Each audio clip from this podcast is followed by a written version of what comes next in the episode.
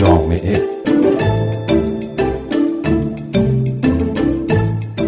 سلام، من فهیمه زیدانی هستم. به مجله جامعه این هفته از رادیو فردا خوش آمدید.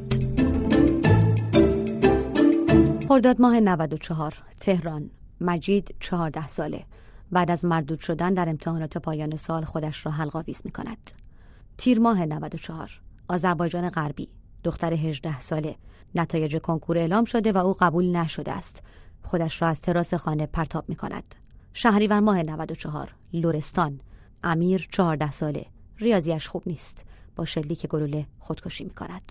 مهر ماه همان سال، تهران. پریناز سیزده ساله، دوستانش گفتند از زندگی خسته بوده، خودش را از پل عابر پیاده پرتاب می‌کند. از چهارم تا بیست و هفتم به آبان ماه نود و چهار، چهار دانش آموز دیگر تنها در یک ماه به دلایل مشابه به زندگیشان پایان می‌دهند. در دی ماه همان سال سه دانش آموز دیگر در تهران و یزد همین الگو را تکرار می‌کنند. سوم بهمن ماه نود و چهار، کرمانشاه. دانش آموز کلاس هشتم خودش را در سرویس بهداشتی مدرسه حلق‌آویز می‌کند. در اردیبهشت ماه هزار و سیصد و نود و پنج، سه دانش آموز دیگر در تهران و مشهد خودکشی می‌کنند و در خرداد ماه نود و پنج دو دانش آموز دیگر هم به این تعداد اضافه می‌شوند. این صدای احمد مدادی است.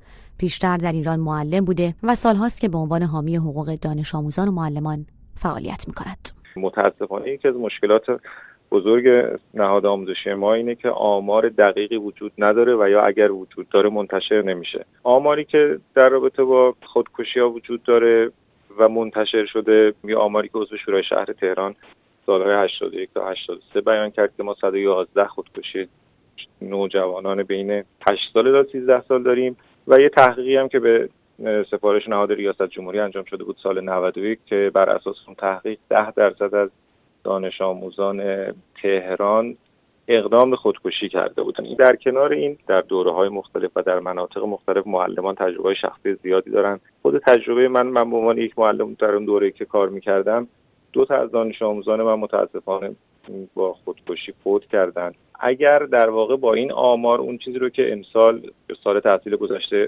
اعلام شد که هجده یا نوزده خودکشی به خودکشی دانش آموزان داشته، مگر این رو مقایسه بکنیم با اون آمار، تفاوت محسوسی مشخص نیست. بلکه چه اتفاقی افتاده؟ با گسترش شبکه‌های اجتماعی و خبررسانی و اطلاع رسانی که انجام شده و در واقع گروه‌هایی که تا الان صدایی نداشتن صدا پیدا کردن، این اخبار بیشتر منتشر میشه. اینها خودکشی‌های موفق است، اما تعداد قابل توجهی هم خودکشی‌های ناموفق در این میان ثبت شده و احتمالاً تعداد بیشتری هم هرگز هیچ کجا به ثبت نرسیده. تنها در سال تحصیلی نود و چهار نود و پنج بیش از سیزده دانش آموز در دبیرستان پرند اقدام به خودکشی کردند. همه این خودکشی‌ها ناموفق بودند به جز یکی، خودکشی دختر شانزده ساله‌ای که از طبقه چهارم خودش را به بیرون پرت کرده بود و مرد. آقای مدادی میگوید وضعیت به سمت بحران پیش می رود. مواردی بوده که قابل توجه در همین یک سال گذشته. ما موضوعی مثل هنرستان پرند، شهر, شهر پرند رو داشتیم که سیزده دانش آموز در یک هنرستان اقدام به خودکشی کردن.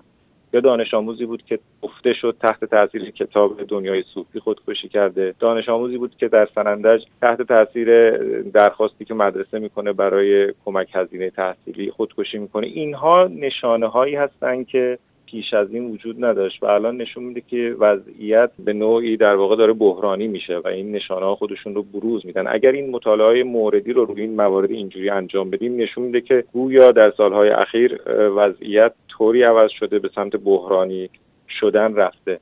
او از پدیده‌ای با عنوان سونامی دستبند در مدارس دخترانه ایران میگوید و از تجربه شخصی خودش به عنوان معلم در مدرسه ها. تجربه‌ای که خود من داشتم در این زمینه، یکی از دانش آموزان دانش موردی بود که هم خانواده میدونستن این دانش آموز افسردگی داره و هم مشخص بود که در فضای مدرسه که رفت آمد میکرد دانش آموز تنهایی بود، منزوی بود، افسرده بود و خود خانواده هم مطلع بودن و ولی اینکه این امکان وجود داشت در نهاد در نهاد آموزشی ما، این ظرفیت وجود داشت که بتونه به این مسائل بپردازه، این مسائل رو مدیریت کنه یا حتی خانواده این کارو بکنه، حداقل در اون مقطع، در اون مدرسه و در اون منطقه‌ای که من تدریس می‌کردن این امکان وجود نداشت. الان توی مدارس ما اگر با معلمان و کارشناسان حوزه آموزش صحبت بکنید، به شکل شایعی مصرف مواد مخدر شایع شده، مصرف نوع خاصی از مواد مخدر به اسم گل کاملا فراگیر شده در خیلی از مدارس، یا در مدارس دخترانه به ویژه معلمای ما از چیزی به اسم سونامی دستبند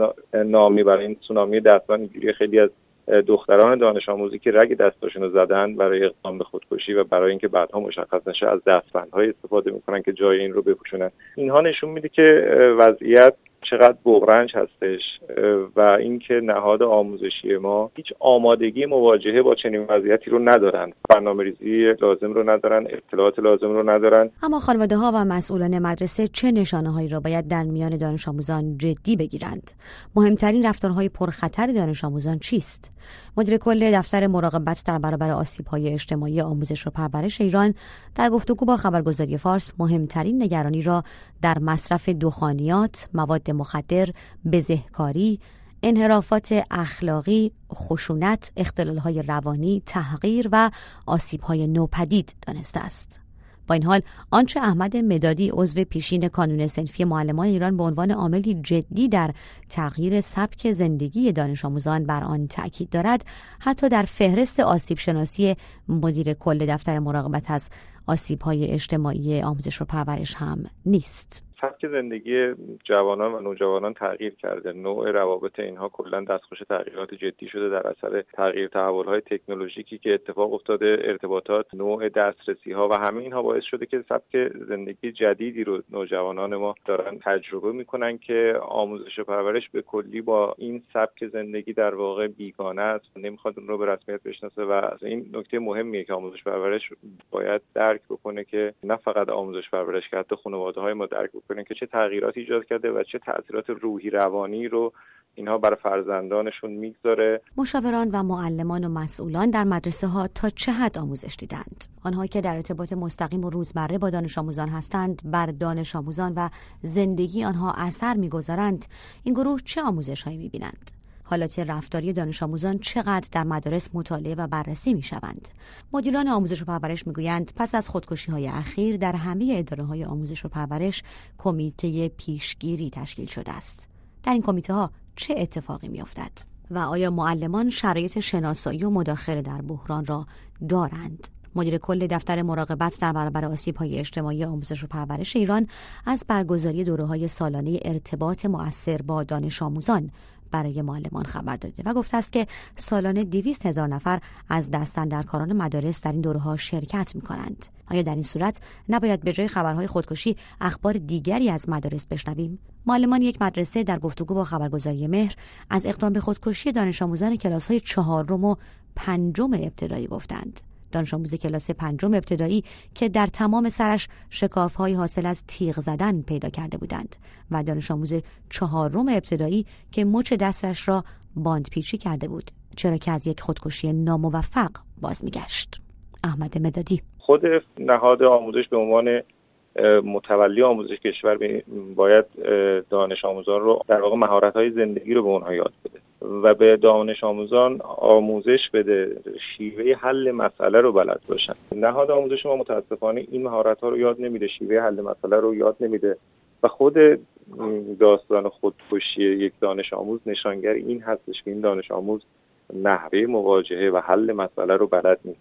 توجیه نیستن، واقعیت این هستش خیلی از معلمان ما و مدیران، مشاوران که نقش خیلی عمده‌ای دارن نسبت به خیلی از این مسائل توجیه نیستن و آموزشی هم ندیدن. بر اساس آماری که مرکز مستقل پژوهش و آموزش رهایی تهیه کرده، بیش از سی و پنج درصد دانش آموزان ایرانی تجربه کشیدن سیگار و نزدیک به بیست و هشت درصد آنها تجربه مصرف نوشیدنی‌های الکلی را داشتند.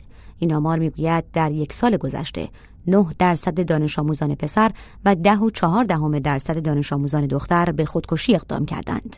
بیشترین خودکشی ها پس از تهران در استانهای حاشیه‌ای و دو زبانه اتفاق افتاده. نشانه هایی که دنبال کردن هر کدامشان راههایی را برای مداخله در بحران نشان میدهند. سپاسگزارم که این هفته هم با مجله جامعه رادیو فردا همراه بودید. من فهیمه زیدانی هستم، با شما خداحافظی می‌کنم تا هفته دیگر و مجله جامعه دیگر. خدا نگهدار.